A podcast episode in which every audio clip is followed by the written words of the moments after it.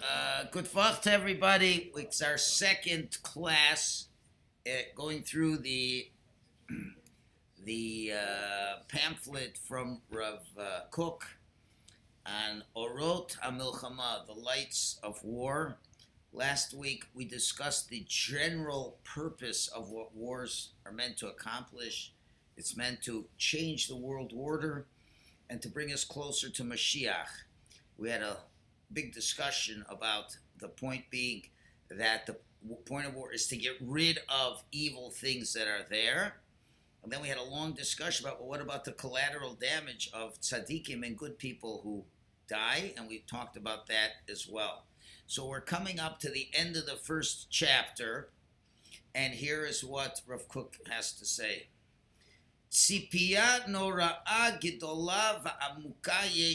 There's a great, deep um, vision that is included in war, and that is mitzuraf l'chol gilgulei hazmanim v'horas kates hamagula el ha-hisyashvus eretz Yisrael. And it's all attached to different periods of time, and it's coming us to, to teach us about how the end of the Golus is going to happen and how we come to resettling the land. In other words, it, it all brings us to that eventual goal of us coming back to Eretz Yisrael. So again, as we were discussing, we're going through a commentary from Rav Shirky, and he brings the question, Nishalas Hashela, the question arises, Maze Haketz Hamagula, what is the end that is being revealed? And it's really a Gemara in Sanhedrin. If you want to know the signs of the Geula, says the Gemara in, Sa- in Sanhedrin, Ein lecha kates megula mizeh. There's no greater revelation of the end of times. Mizeh shenemar from the pasuk says, "Vatem arei Yisrael anfeichem titnu uprichem tisu ami Yisrael ki kravo lavo." The pasuk says that when the cities of Eretz Yisrael, your branches shall give, your fruit shall the land bear, for the coming is near. So what do we see from this? Hasimin hamuvhak, shahaketz hagula korov. When the end is coming, the good, best sign is she'eretz Yisrael nosenes peroseh ba'ayin yofe, where the land of Israel gives fruits in abundance. Aha. Umikivan sharav Kook chai bitkufa sheba ha'isa tchiyah chakla'it ba'aretz. When Rav lived, there was an, a, a, a, rebirth, an agricultural rebirth in the land. So obviously, us at Sipiyah Shalol Ligula mitoch HaMelcham Hazos He Od Yoter Gidola. He is went to Israel first, and he sees the land is being uh, uh, agricultured, and he sees it, it's Farmed. growing, Farmed even. it's being farmed, and now, and as he's away in World War One, he's seeing this great war that only proves everything what's going on over here. Okay, and that's when really things were happening. Uh, Petach Tikva was opened up, Rosh Pinah, all types of areas, Pardesim near Tel Aviv. So all these things were growing. So he said, this is all bringing us towards this Mashiach of what we're waiting for. Is this, is this correlated, or are you saying that every time Israel has a bumper This is what the Navi says. The, the Gemara understands the Navi to say, if you want a sign that the Geula is coming, the land is going to be farmed and it's going to be abundant. Keep that in mind when Samuel Clemens visited the land of Israel, Mark Twain. He visited, I believe it was the 1800s. That's when he lived, right? Yeah. He made a visit to Israel. He described it as a worst wasteland imaginable, and he said, I wouldn't want to live there. Yeah. That's before any Jews started to come into the land. Yeah. So now all of a sudden the land in the mid to late 18 uh, late 1800s, it's starting to produce because Jews are coming, and as they say, we made the desert bloom. So that is such a great indicator that uh, Mashiach is coming. And now with the land blooming and a major world war happening, so Rav Kook is putting the two pieces together. And we see that this is going to happen. So then he continues, Bidea gedola bigvura atzuma ubehegyan amuk vechoder. with great knowledge, with great bravery, with deep and penetrating logic, bitshukas emes, with a yearning for the truth, ubarayan bahir, and with a clear uh, truth, a clear understanding. Tzrichim lekavlas hatochen hanosei shel or. We have to have a, a, accept the content of this light of Hashem hamiskala bepeula nifloa that Hashem is revealing Himself with wondrous activities, ba'alilos hal milchama with all the concepts that are behind milchamas halalu biyichud, especially what we're going on over here. There's great Hashem is orchestrating all events, and now what He finishes off this first section, the end of the first bracha of the Kriya in the morning. Yotzer. Towards the end of that bracha, Baruch Ato Hashem Yotzer HaMe'oros, there are references to Hashem. And now he's quoting these words in the Siddur of describing Hashem. So these are descriptions that Chazal from the early times described Hashem as Baal Milchamos, the master of wars. What does that mean? He's the one who guides that the wars happens. And therefore, as a Baal, he takes achrayas, he takes responsibility. Ah, it appears that it's people who decide to make the wars, and it's not Hashem. So no, God's only using the tools of war in order to do good things for the creatures. So although there are people and politicians, and we could say that it's all the politics of war, and as we'll see in the next section, or he's already mentioned it in the introduction, since the world wants to conduct itself with wars, Hashem says, okay, but you should know it's going to happen under my direction. Now, again, you know, there's so many. If you if you're a scientist, uh, a, philo- a, a, a historian of wars, you'll see there's so many wars that didn't end up the way they were supposed to end, and you have all kinds of unusual circumstances that cause wars to not end up the way you'd expect them to end up. So how does that happen? Because as much as people think they make wars, Hashem is the Baal Milchamot. You have free will choice that you want to go to war, but you have no control of how it will turn out. And you find this in so many examples. You find that Napoleon, now that was also important wars with Napoleon because those wars were trying to bring the Renaissance. There was a great war there. And Napoleon was a very successful king, monarch, and general. Emperor. Emperor. I think they call him Emperor. And his vision was to have the United States of Europe. Hmm.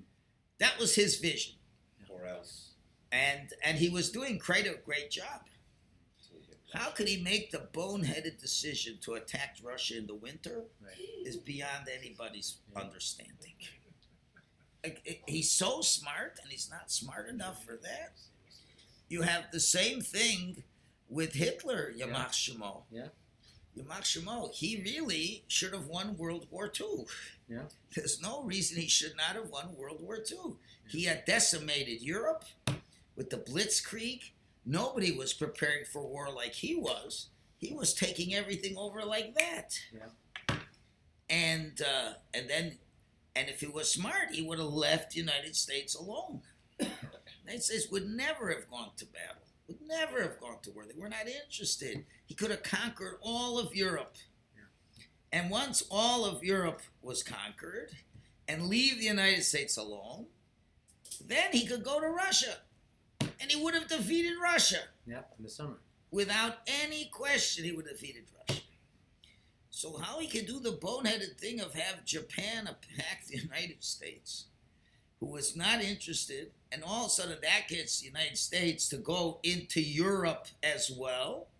And now he goes against the main rule of all warfare that everybody knows. You never have a, have a war on two fronts. Never.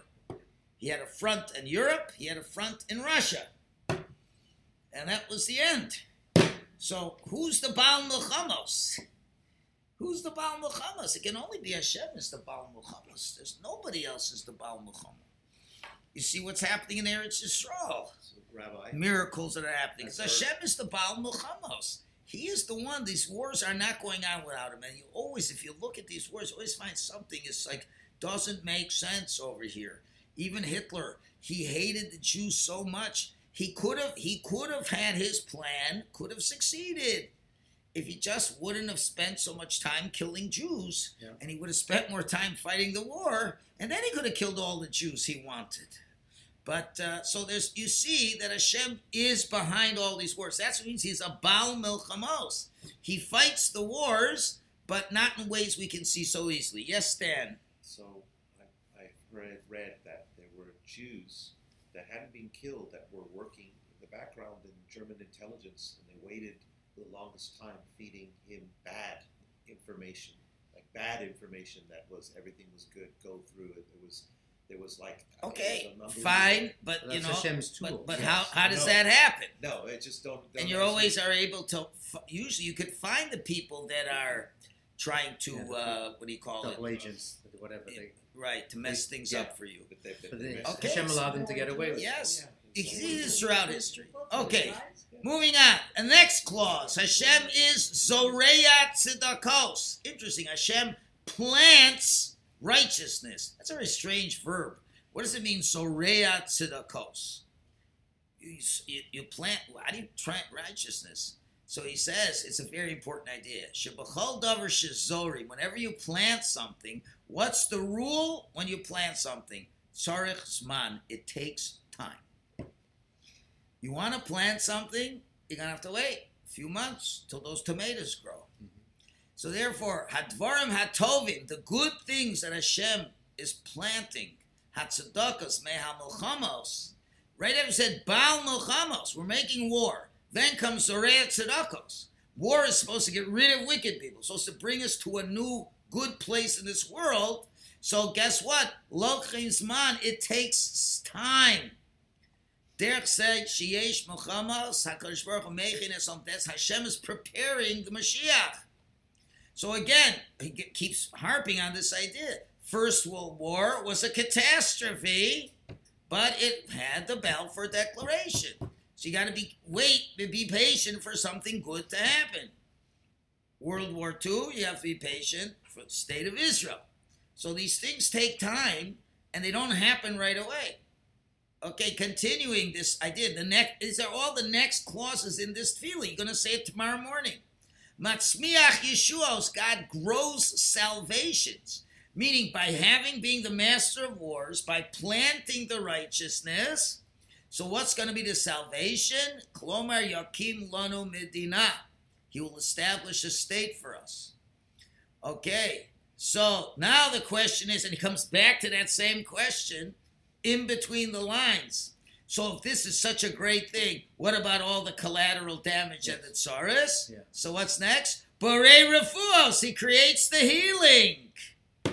All the th- damages that happen, Hashem creates healing in His way, whatever that healing is. Nora Tehilos. His praises are awesome. Umitoch kolelu. And when you put together all the pieces of what we had up to, it makes Hashem very worthy of praises. Oop, I didn't want to do that. This thing is very uh, particular. Uh, we've a little footnote over here. Uh, yeah, and the halacha is you got to say Hallel after Hashem does amazing things for you, and therefore it's Nora Tehilos. You have to say Hallel. Adon Haniflaos, the master of uh, wondrous things. Since Hashem is worthy to praise him, we understand he's doing all kinds of concealed things. That things may appear to be bad, but then afterwards comes out Adon Haniflaos, wondrous things that are concealed. A lot of good things happened, as as we're seeing in in this war that I don't have to really, you know, there's so much uh, social media on this. You know, used to be a rabbi tells you something you didn't hear about. Now everybody's telling the rabbis all the amazing things that's going on over here. Can you move it Incredible. over a little bit? The Cr- What? You move the screen over a little bit. Yes, incredible things are happening. Um, what's happening with the uh, three tanks? The famous story that's going around with the three tanks. That uh, one of these three Israeli tanks each had twelve soldiers in it, and one tank Epis wasn't able. Its wheels weren't able to turn properly. And one thing you don't do if you're a tank, you don't sit in one place. Right. So the 12 of them just get out of the tank. They have no choice. They can't sit in the tank. What happened? What bad luck. The tank stalled. They get out of the tank. The tank behind them says they're getting out of the tank. There must be a problem. So they get out of the tank. And the tank behind them sees the, them and they get out of the tank. And all 36 guys are walking away from the tank. And as soon as they're all away from the tank, blang, a racket smashes and all three tanks are destroyed. All three tanks are destroyed. And one of the people calls one of the rabbis and says, "You tell your boys to keep davening because and they- they're understanding this, right? So it's Hashem is doing awesome things, that, and these little stories that you know I don't think Ma'ariv and uh, and Yediot Achronot still want to publish these stories. I wonder if you'll see it in those newspapers. They, I have it. But we had the But not in way Maariv. Better story. I Maariv don't doesn't know. exist anymore. whatever, whatever. But the second ones don't want to hear this. But if you want, if you want to see Adon Haniflaos, there's there's Niflaos to be seen over here. Unbelievable things, and you know even uh, uh, things that appear to be very bad. But the one of one of the greatest, uh, you know, it's interesting when uh, Yaakov and Yitzchak sees uh, thinks Esau's in front of him. We mentioned it on Monday night, and he sees the future. He says, "Vayor- "Vayorach reach bigodov." Don't read as bigodov, but bogdim. He sees the future rebels or the Jewish pe- people who uh, would rebel against. And he sees this, he smells it out, and then he blesses who he thinks is Esau. And the question is, why is that a reason to bless Esau? So we mentioned the whole medrash that these were people who became, went off the derech in a great way, and they came back. And one of them we explained was uh, uh, Yosef Meshisa. Remember, we said that he went off the derech, and as the Romans destroyed the temple and they wanted someone to go in, he went Oh. and took the menorah. Right. And they said, You can have whatever you want. He comes out with the menorah, and they say, That's a little bit too much for you. That goes to a king. You can go in a second time. He says, They says, No, I don't want to go a second time. He says, What do you mean? You have to go a second time. He says, I'm not going to go a second time. If you don't go a second time, we're going to punish you. I don't care. He says, Why? He says, I've already upset my God once. I don't want to upset him again. And they tortured him to death. And that's the vision that Yitzchak saw. So the question is like this What got this Yosef Meshisa to change his mind? So one of the uh, Bali Musar say the following. They say one of the ways Hashem can work is to make your world turn upside down. This Yosef Meshisa was was a heretic. To such an extent, he's joining the Romans to take part of, you know, stealing things from the Beis HaMikdash. That's a tremendous chutzpah. They said to him, "You could have whatever you want." Now we know you go to uh, uh, these galleries that have these artifacts; they're worth millions, and he figures, "Wow, I can take whatever I want." At that point, he has visions. It all paid off. Hmm. My secular lifestyle paid off because look, I'm with the Romans. I'm buddies with the Romans. I'm not one of the Kohanim who's getting slaughtered and butchered in there. I'm right next to big generals, and now they're mechabed me Hmm. to take whatever I want. I'm gonna be a millionaire. He takes out the menorah. He could just see he's gonna be the biggest millionaire in the world. And they said, "No, no, you have too much." Right. And in one second, his whole idea Yeah. of being not religious and to succeed, and he was that close to having great success, and then they put him in his place. It's exactly the same. That was a total reversal. Yeah. A total reversal. And when a person has a total reversal, it's a shock to the system. Yeah. And when the shock to the system comes, the person's able to see things clearly and was able to do tshuva. Now, clearly, one of the there's many, many issues in Eretz Yisrael, many issues in Eretz Yisrael, but one of the issues was, and unfortunately, because of the liberal media in Israel, remember that people only know what the media tells them, and the media tells them that religious Jews are terrible, and there is no God. That's all there is. And if you want to be, now of course, you have to be a decent person. You have to be a, hum, a humanist. We have to want peace. And all these lefties wanted to make peace with the Arabs. They're willing to give away land, make peace with them. And not only that, but a lot of them were friends with the Arabs. Yeah. A lot of them, especially especially the ones who lived in those farms Yeah. near uh, Gaza. Yeah. And there's so many chasadim they did with all their Arab friends. Yeah. They would help them out whenever they could. And now those very people who were willing to compromise everything what Yiddishkeit stands for, and again through no fault of their own because they're fed this by the media. Yeah.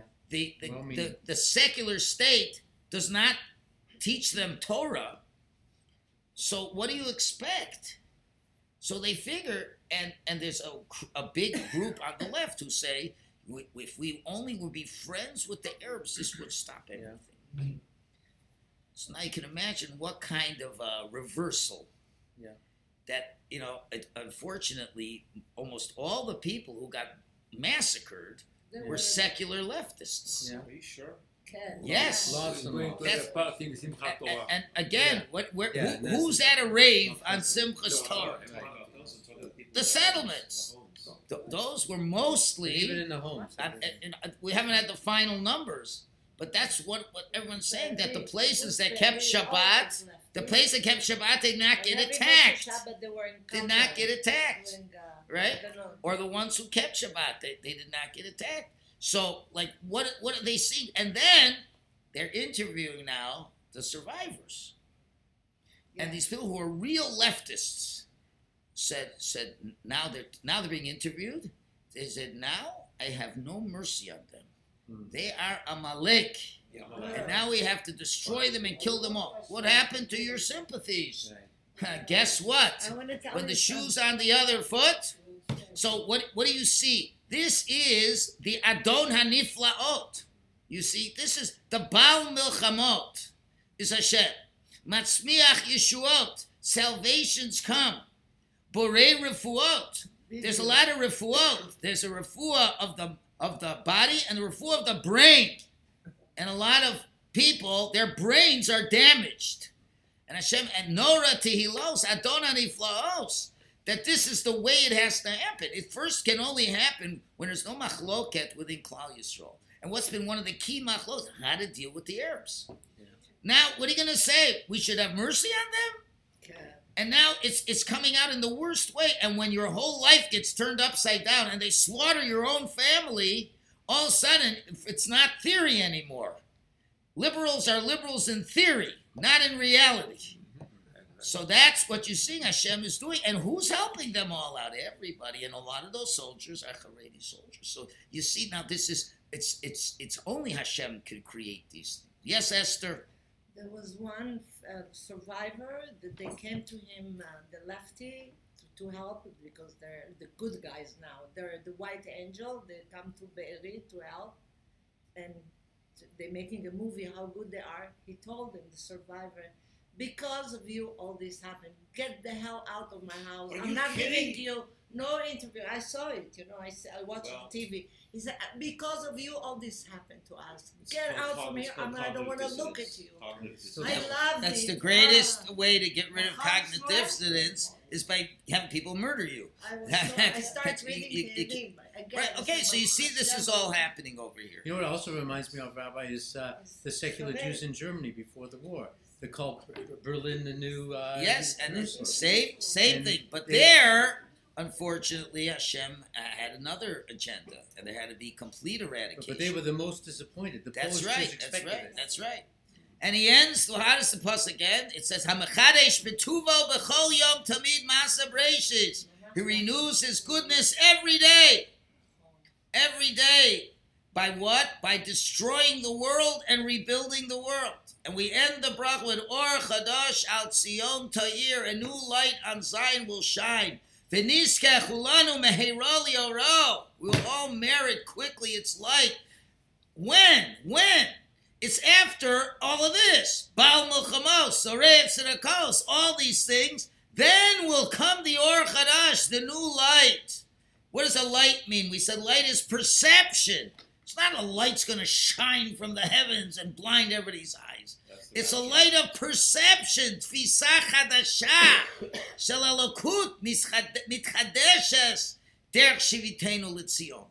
What's, and how's it going to happen? Through the wars.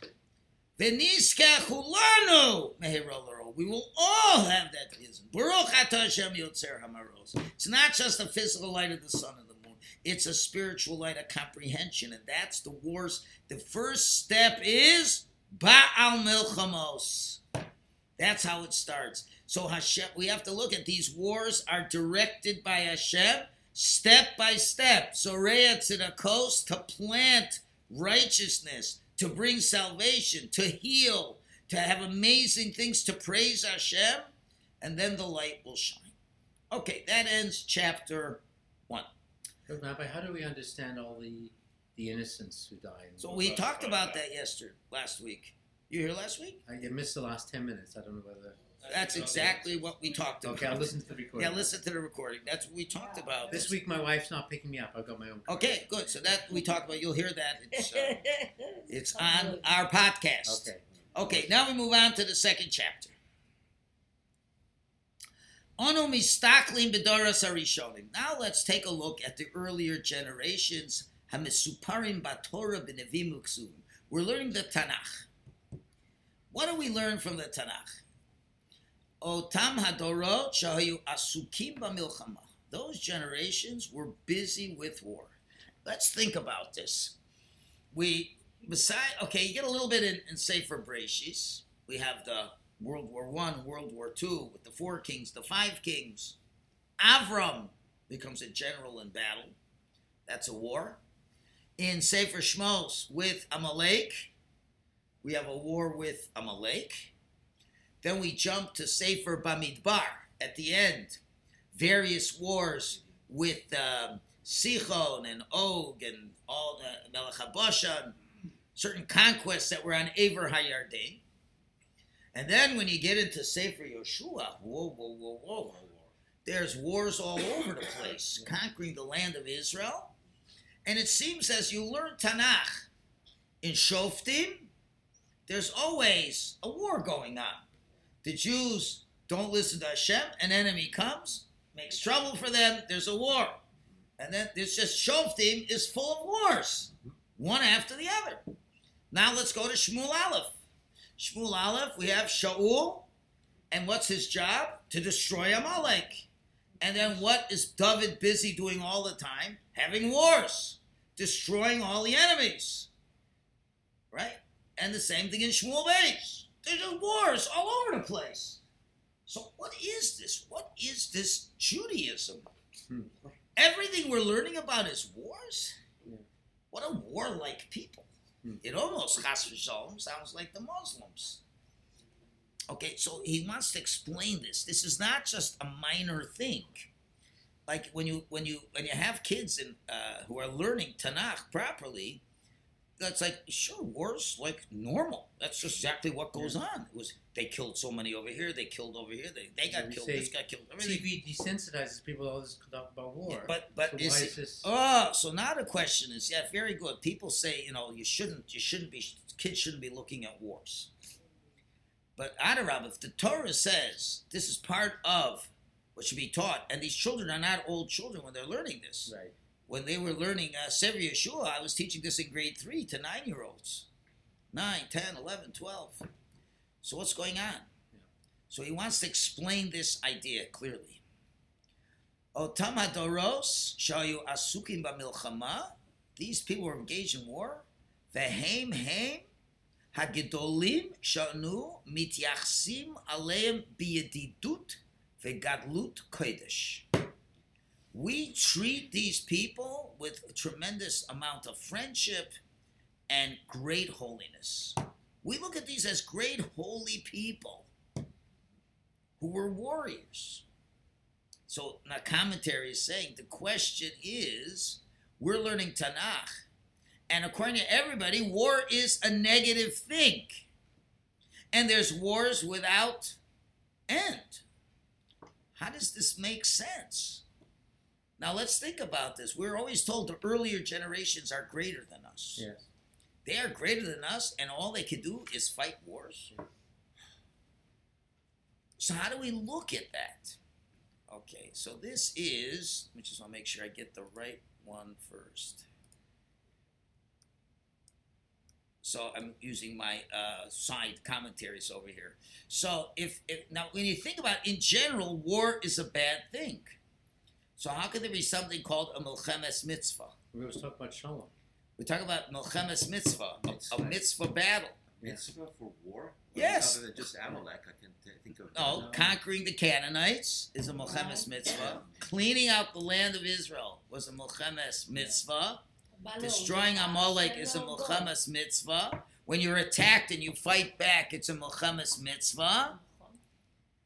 So how do we understand this over here?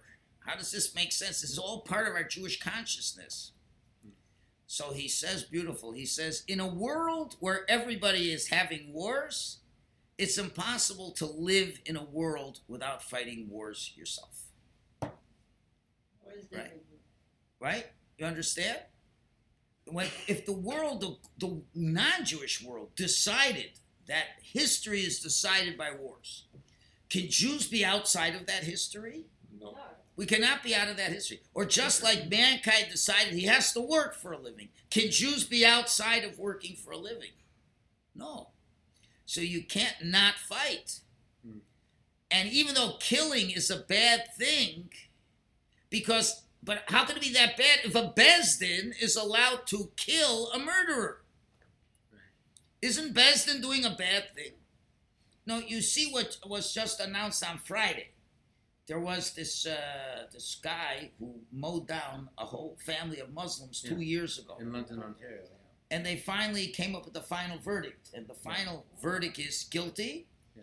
Now he killed four people, injured another, has damaged his family forever. Right. What's the maximum punishment he's going to get? Life in 20 prison. years. 25 Oh, years. It's called life, but after 25 years, you can get parole. Right, you get parole. And they give you parole, 20 yeah, or even earlier. Yeah, yeah, yeah. Canada! Canada. Oh, Canada! Yeah. Okay? Now, why do they say that? you can ask. I don't, I don't have a good answer. They're saying, "What do you mean? Just because he's a murderer, we have to be barbarians?" Is this stuyot. Yes, it's stuyot. Right? Because now a guy knows if I get caught, the worst happens, I have free food for 25 years. I don't have to worry about getting a job. Prison's no Right. fun. But no, it doesn't. Nowadays, it gets better and better for them. Not in the States. Uh, well, whatever. But uh, so now, when a person does a sin, we have no choice. If someone's a murderer, evil has to be eradicated. So if you live in a world where we can't live without war, I mean, Israel is happy not to have wars. Just leave us alone and let us do what we want to do. And they don't want to leave them alone. So, in a world where it runs by war, don't think you can live outside of this. Right. You just can't. Okay? And therefore, eh, we have, uh, and now you look at all these examples in the Torah. The Torah, these Jews, the Jews just wanted to go to Eretz Yisrael. They, wa- the Jews come out of Egypt. All they want is to get the Torah in Sinai. That's all they want. Comes along Amalek, they start up with a war with them. So what are the Jews supposed to do? Okay, kill us. They have to defend themselves. They don't have a choice. Jews want to go into Eretz Yisrael, and they say, "Listen, guys, you can't behave like a heathen anymore. Now, if you want to be a good person, be a good person. Just change your ways. If not, they have to go to battle. So there isn't much of a choice that's being given over here. Okay? So, uh, so therefore, even though we feel that we are lower levels than them, but at the end of the day, how can uh, how can we resolve this? So let's look at some examples over it, and let's even do. You have to understand Avram Avinu. Avram Avinu was a Baal Chesed beyond, beyond. Yet, when he had to save Lot, he became a very fear, fierce fighter. Yeah. So how do you understand this? And they have to remember, in those days, it's not like wars today. In those days, it was real hand-to-hand combat. Okay. So Avram, he's such a man of chesed, but you have to. So how could he fight war? The answer is because he was a Baal Chesed, he had to go to war. If you really are a Baal Chesed, then you don't let people do things to hurt others. Now, but, I can't do it. I'm a pacifist. You're not a pacifist. You're a, a, a whatever you want to call a scaredy cat, whatever. You're not. You don't have courage. Avram said, "This is the greatest chesed I could do is by killing these people." Yitzchak had to fight with the the Plishtim, at least regarding his uh, his wells. You're a doormat. And, and and Yaakov, when Shimon and Levi went and destroyed the city of Shechem, why did they do that? They said, "Hakazona nasas achotenu." To let them turn our daughter into a harlot? And the Yaakov's only criticism wasn't that he killed out the city, but that he tricked them. But he really wasn't critical of them. Yaakov, we'll see in two weeks, has to prepare to fight Esav. So what's going on over here? And this goes through our history. Bar Kochva, the Chashmonaim. Now, many of them may not have been real tzaddikim. But you know what they had? They had the light of Jewish pride. Not all Jewish leaders were tzaddikim. Bar Kochva was no tzaddik, by no stretch, man. But still, Rabbi Kiva felt he might have been the Mashiach. Why? Because he had a he had a pride that he was a Jew. He was an Eved Hashem, and he cared about other Jews. And he was willing to die. And he's willing to die for them, right? And of course, the world does not like Jews who fight back. And this is where you find all the krumkeit over here. We just want peace. And I was saying, stop the fighting, stop the fighting. You shite him. It doesn't stop the fighting. Right? That the UN doesn't know anything about Rahmanis. Right? We don't have to go, I don't have to preach to the converted over here. But you have to realize that war is in our blood. But it's in our blood from a very special place. And that's what he now explains with this next idea. Hinenu mavinim, we understand. Shahazik hanishmasi hu yesod. What's the source of our desire to fight? It's the holy spark that's found in the depths of our soul.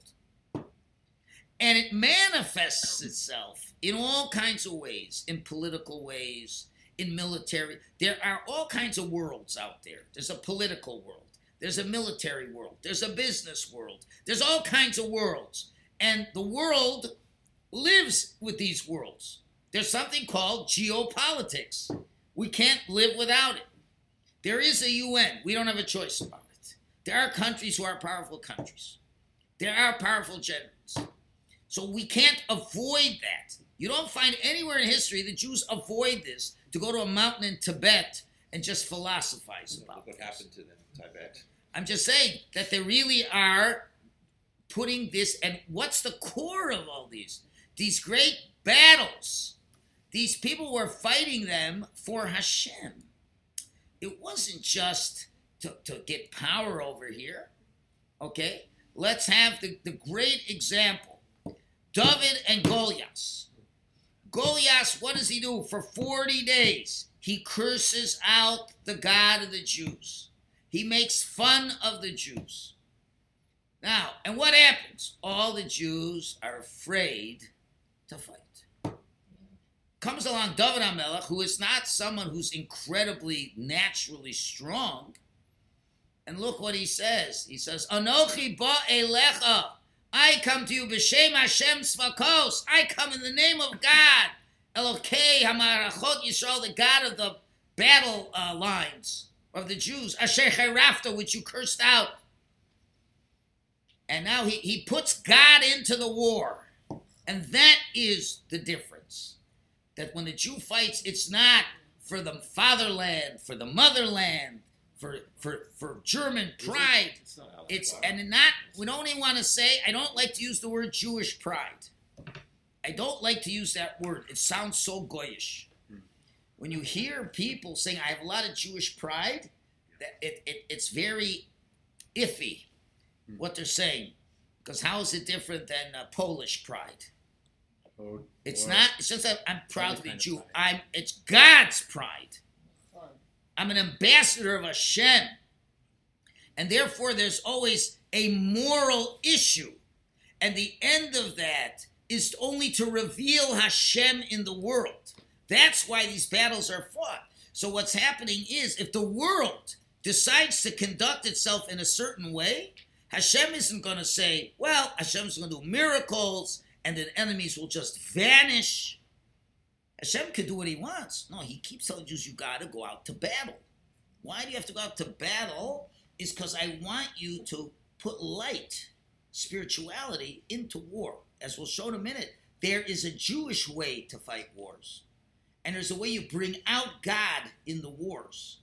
And that's why we're saying there is this idea of the deeper motive of war. Why are we fighting the wars? To bring out God even in the most disgusting place, the least godly place. And that's why you have this idea there are no atheists in a foxhole. Okay? That God is really there. And that's what you're seeing, Baruch Hashem, with so many of our beautiful uh, Jewish soldiers that they keep saying Shema Yisrael, all these things as they're going to battle. Yeah, question Is before. that the same excuse the Muslims use though? I'm fighting for God and the Allah Akbar is their last. Okay, so the the difference, difference? of that is they're the corruption of it. They're the corruption of it. And how do you see it? You see, if they really have a God, you see what does the Israeli soldier do? What does the Palestinian soldier do? Do Israeli soldiers rape the, the, the, the Palestinian women that they de- defeat? Yeah, how could that be? Do they cut their heads off? Do they burn their bodies off? They act, and that's why you can see that the Muslims is the is a counterfeit. Yeah. they're a counterfeit. We're doing Allah Akbar. We're doing it for God. So I want to say, your God says you should cut off people's heads. Your God says you should rape people. What a falsification of your God. Shekel. But that gives them, then they have a license to do whatever they want. Okay? And the Rambam talks a lot about this. You'll notice on the side, it's a long Rambam over here. But uh, the main thing he's saying is that, of course, we take spoils in battle and all these things. But he keeps on saying, he says, I got it right over here. Ooh, ay, ay, ay, it doesn't let me do these things. Uh, where they go? I lost it. Let's see if I can get it this time. Right there. Okay, that's what it is. But he, Rambam writes, eh, but all these things, oh, there it is. Ubachol yamaisim l'shem shamayim. It has to be all for the sake of God. And I keep reading. The goal of the wars is to raise up the true religion and to fill up the world with righteousness and to break the power of the wicked people and to fight wars of God. Because we only start making kings in Israel when we started with Saul and David was why? To make justice in the world. Okay? Even though there's all kinds of cruelty in the world, but it's meant to bring justice into the world. Okay? And that's that's the concept that he's telling us over here. Okay, now let's uh, let's continue. So here is an idea that this is central to our Yiddishkeit: is that we ha- war is meant for some of us to elevate. Okay, So, so Now- the small thing is, we live in a world of war. So if Jews are going to have to engage in war, then it's going to have to be done in a way that elevates God in the picture. Exactly. That's- this is. Exactly. That's that's all there is to it. It's not like it's a good. It's a it's a great thing, but behind It's not about you Yeah. just being more powerful and this. It's everything in our life. It's to bring Hashem out in the reality. And if if people were, were, were reporting the MS, they would see this. Now they would if fair and balanced reporting would say that when when the Israelis give this what do they call it, humanitarian ceasefire, they'd show you how Hamas is shooting at the Palestinians to not leave northern Gaza. They'd show you that. They would show you that Israeli soldiers are bringing incubators from Israel into the hospital where the, the ammunitions were being stored. Yeah. They would show that. But what do they do? It's they made it up. okay? So they're doing whatever they can to show this and whatever but you could see how terrible is the wickedness here. It's incredible what's going on over here. Why why isn't Israel going after the source? And I said this: CNN, ABC, NBC. The messengers what do you want to do? Blow it up? The What do you want to do? messengers are. That's what the Muslims did in France. They blew up Charlie Hebdo. okay, no okay, problem. They what- took what- over the what- country What, what are you expecting them to do exactly? because What do you What do you want them to do exactly? A reporter is, is terrified when his, his family's on the line and Okay, he won't fine. speak. Though that's how you do it. That's how the Mossad used to do it in Okay, the old fine, days. fine. Okay, listen, I Tom, can't. It's You- not my job to get into the internal politics. My job is to understand what God's what God's point is over here and why people are or aren't doing certain things. That's all Hashem putting it in their minds. Battles in the head. The battles in the media. It's not on the ground. So Okay. true. The battle we have to fight the battle where Hashem wants us to fight the battles. You can you the, the truth always comes out at the end. At the end, the truth comes out. And at the end, the wicked people will never accept the truth. At the end, let, again, we have a history of this. Uh, is is the revelation at Sinai a fact or not? Fact. Most of the world says it's not. Did Jews go out of Egypt? Fact or fiction? Fact. The world says it's fiction. Okay, so what, what do you want? We can only do what what's what's emes, Even Jews say it's fiction. right? We only can do what's emes. We can't run the world, but we can do what we have to do. And what do we do? We have to fight.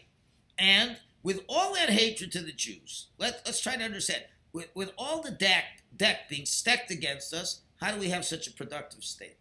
Nice, Mark.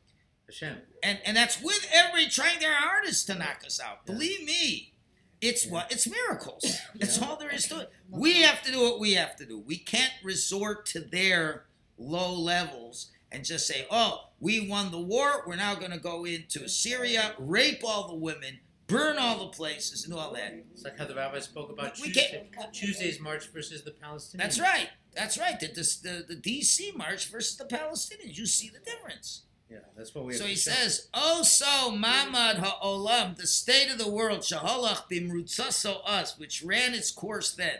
Shoish al Melchama kol kach nechutzabo. It was such a necessary part of living. It's always wars. There's every time, especially in the Middle Ages, it's terrible. Hu garam lahofia et ela haneshamos causes these great souls to appear." There was always that inner great perfection that was there, and the war is the venue that allowed the greatness to come out. Now we look at our Jewish heroes who were great warriors. They had it inside of them, but the war was the vehicle to bring it out. Okay? And therefore, and here's a beautiful idea that uh, Rav Sherki says. Gam kadosh v'gam lochen tzarich neshama gedola. In other words, some people can be holy people, but they can't be fighters. Some people can be fighters, but they can't be holy people. For someone to be a holy person and a fighter, whoa, that is neshama gedola. Why? He calls it neshama shehi achdutit, a unified person. He sees there's no conflict in saying Tehillim, saying Shema Yisrael and taking your knife and sticking it right into the gut of a Russia. That is a person who's a wholesome person. There's a lot of very holy people. I, I, I just can't do it. What do you mean you can't do it? If you can't kill evil, what kind of holy person are you? But then you have people who kill and they swear and they do all kinds of other things and says, you know, you know, there, there you have like this. You have, for example, you have people who are cut out to be uh, uh, university professors who have minds and can really explain ideas. And you have guys who are cut out to work for the vice squad. Right? They both are doing important things. Can you have one guy being a university professor and working on the vice squad? Not.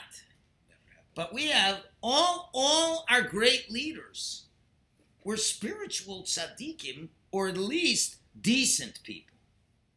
And yet they could kill in the most powerful way. Unbelievable. Without any mercy. Tijamish kill them. So what's going on over here? That is a unified soul. Because you don't see any conflict between one and the other. And Hashem brings beautiful souls that were ready to emerge on the world, and they can only emerge when they're needed over here. When the world needs these beautiful souls, that's when Hashem brings them into the world. So let's see what we have over here. I know there's some good stuff over here. Uh, oh, so he tells the story. There's a whole thing. He, he, he says he says great souls appear when you need them. A contemporary example, the Israelis will know. There's a famous story of Tzvika from the Tzvika Force. You know who this is? Yeah, you. I don't have to tell you guys. Nobody else here knows what I'm talking about. It happened before many of us were born. It was a Tzvika Force. This was on the Yom Kippur War. Yom Kippur War. The Syrian army comes across, and it's like like one tank, one tank. What this guy did to tie them up for days. I, I did the YouTube site uh, that uh, goes through it, like what he did. You should, uh, if you wanna, you know, it's mostly Shabbos. People like to watch videos. I can't, I can't say you should watch a video, but if you are gonna watch a video, you just Google Tzvika from the Tzvika Force. They got all kinds. They got a little animated one. Another, you don't, you don't want blood and guts and stuff like that. But what he was able to do, it's like unbelievable what he could do. What one guy was able to do. Okay? And and more than that. But we are an Am Kodesh. The nation of Israel is special, among other things, its ability to unite the holy and the war. In the nations of the world, the situation is different. They, at least in the Middle Ages, used the sacred to justify the war. The whole Crusades they had an excuse. They're mamish barbarians. Yeah. They need an excuse. Okay, uh, the, the Jesus says if you kill uh, the Muslims, you'll go to heaven. So now, now you can be a, a, a barbarian, and let's practice while we go through the Rhineland and destroy Jews. Yeah. But it's all for the sake of God.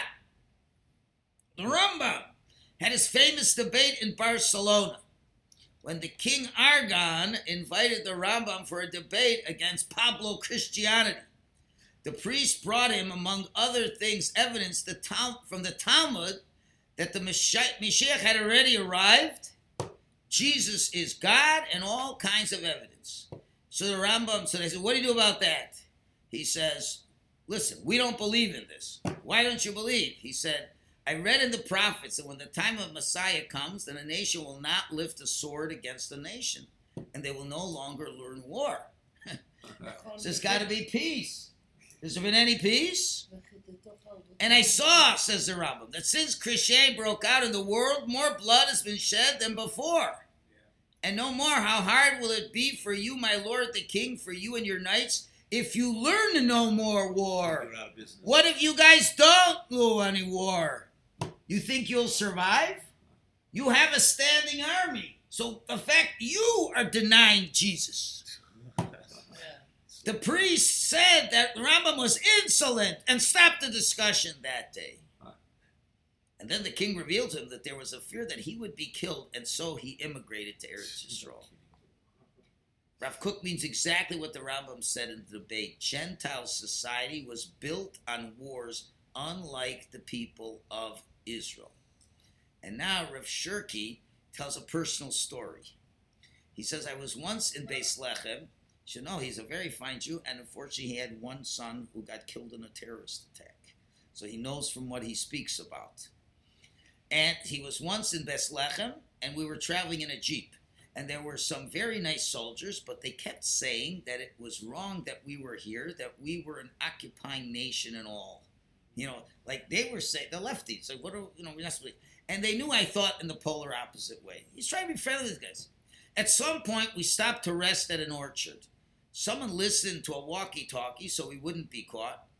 And we make a cup of coffee, and the guys start picking almonds from a tree. From a, a- somebody's tree. And they ask me, Sherki, aren't you eating? I answer them, it's robbery. They told me yes, but this is war. Namely, if a person has a Torah, the conquest not only does not corrupt him, but it tests his morality. But if a person lacks Torah values, then it's difficult for him to know when he should be a man and when he should be a soldier. The world has this idea all is fair in love and war. Now, it's true to a certain extent, but not true to another extent. What it should mean is all is fair in love. If you really love someone, you're willing to sacrifice everyone for a person you love. In war, you're willing to sacrifice your life, right? You're willing to murder, even though that's repulsive to you. But these guys said if we're going to war, we don't have to be a mensch. And this is what was a given, was a given. Where did it, you know, they, eh, unfortunately, you know, when uh, when American soldiers would uh, be victorious in certain areas, they went to France and liberated France. So what did the generals do after it was liberated? Okay, guys, go to the town, have a good time. Go have a good time, and good time means a really good time. And you can Yeah. be sure those French women were very appreciative that the Germans were kicked out, and they rewarded them greatly. We'll just leave it at that. Meanwhile, these guys got wives at home, but war is war. What do you think? I've, tur- I've re- been reduced to an animal, so I'm entitled to live like an animal a little bit. In Yiddishkeit, it's not that way, right? And uh, so that was a, uh, a a big idea that he, he's bringing out over here. That uh, okay, so let's move on. Okay, we've got a, uh, one more paragraph, and then we'll finish it off for tonight. Last paragraph. Milchamas kiyumam, the war of their existence. Kiyum ha'umah, the existence of the nation. Milchamas Hashem, the war of Hashem. Hoisa behakara panemius, was always an internal recognition. Azizim, uh, be, what I think is a spe- uh, spelling typo over here. Maybe Spell correction. It would be a nun. Bain, Bain, Bain. Berucham. Okay, there was a certain creative vitality in their souls. They knew in the depths of darkness. To choose the good and stay away from the evil. As David Amelech says, Gam kielech begate salmaves lolo irara. Even when I go into the valley of the shadow of darkness, nothing bad will happen to me. Why? I'm not afraid that anything will bad will happen. You have a typo in the left English photography. I The don't know. Valley of Photography. That's a big typo. Okay, good. All right. Found that in Anyway, the- That's what the Palestinians- yes. So he says, Actually, Kishamis. it's, it's actually true. Kishanu mispanim aleim. When we look at them, hinanu b'chol ha'fa'a ruchanoi sha'anu kol kach shokak alo. So we're all in a, in a spiritual way that we're all longing for. L'koch ha'chayim ha'chatev ha'gavush ha'etan v'matzuk sheshachem b'kerbam. For, for this longing of strength, being solid and firm and a solid force. This is what we learn from the Tanakh. Umitok chuchazu, and from this yearning, kolchenu haruchani misameitz, our spiritual power gets stronger. We get courage. V'choach kfurosenu mitadein, and the strength of our valor is refined. Okay, that uh, what what makes a Jewish soldier courageous is the inner spirituality that he has. Votana neshamas hachazakos chosros lichios banu kimei olam. And those strong souls return to live with us forever. So if you know what you're fighting for, you get the courage and you fight heroically. And that's what the secular people in the army at least they know that the religious ones are the most heroic ones. Hmm. They really understand what they're fighting for. And that's what the whole purpose of the wars are for. Coming back to the deeper motive for war. It's to bring out what the perfect human being is. You have to look at an Israeli, and, and it's happening more and more. This was not the Israeli army of 50 years ago. Right. The Israeli army that the state envisioned was a melting pot of secularism. Yeah. The main goal, because they, they didn't need that many people in the army, but if everyone's in the army, they'll be acculturated to kvira. They'll be acculturated to living a Western style. It was more they wanted people, the secular government now, I'm talking about the secular government, the, the haters of Torah and Yiddishkeit. They wanted this to be the means to, to make people not religious. And what do you have? You have to have women in the war too. You need, and that's why the Haredim fought tooth and nail. The Chazon Ish was unrelenting. No way Jewish girls are going to the army. Jewish men also, if they want, but you can't force them. And Jewish girls, no, b'shum ofen not, cannot go, because it was more of of acculturating them Yeah. to a secular lifestyle, which was totally the opposite of what Rav Kook is talking about. Remember, in Rav Kook's time, there was no army. Okay, Rav Kook's vision of an army is what you see in the uh, what do you call it, the Chardal that you have over there. We- You, you have the the Dati, Dati Leumi, who are they, they go they learn in yeshiva. They take a break from yeshiva. They go a half a year in the army. Then they go back to yeshiva for a year. Then another. They, they spend all their they put their three years in, but it's filled with Torah and mitzvahs and, and tefillah and this and that. And it's a miracle that we were able to push that on to the secular Do Uh, they do well? Do, do the, do they're, the they're the best soldiers. They're mamish the best soldiers, the most heroic, because they know they're fighting for Hashem. That's what they're taught in their yeshivas. They're taught about Hashem. They're taught about Torah. They're taught about ev- the holiness of Eretz Yisrael. Is a really proper hashkafa. And you're saying going to war is, is like David HaMelech.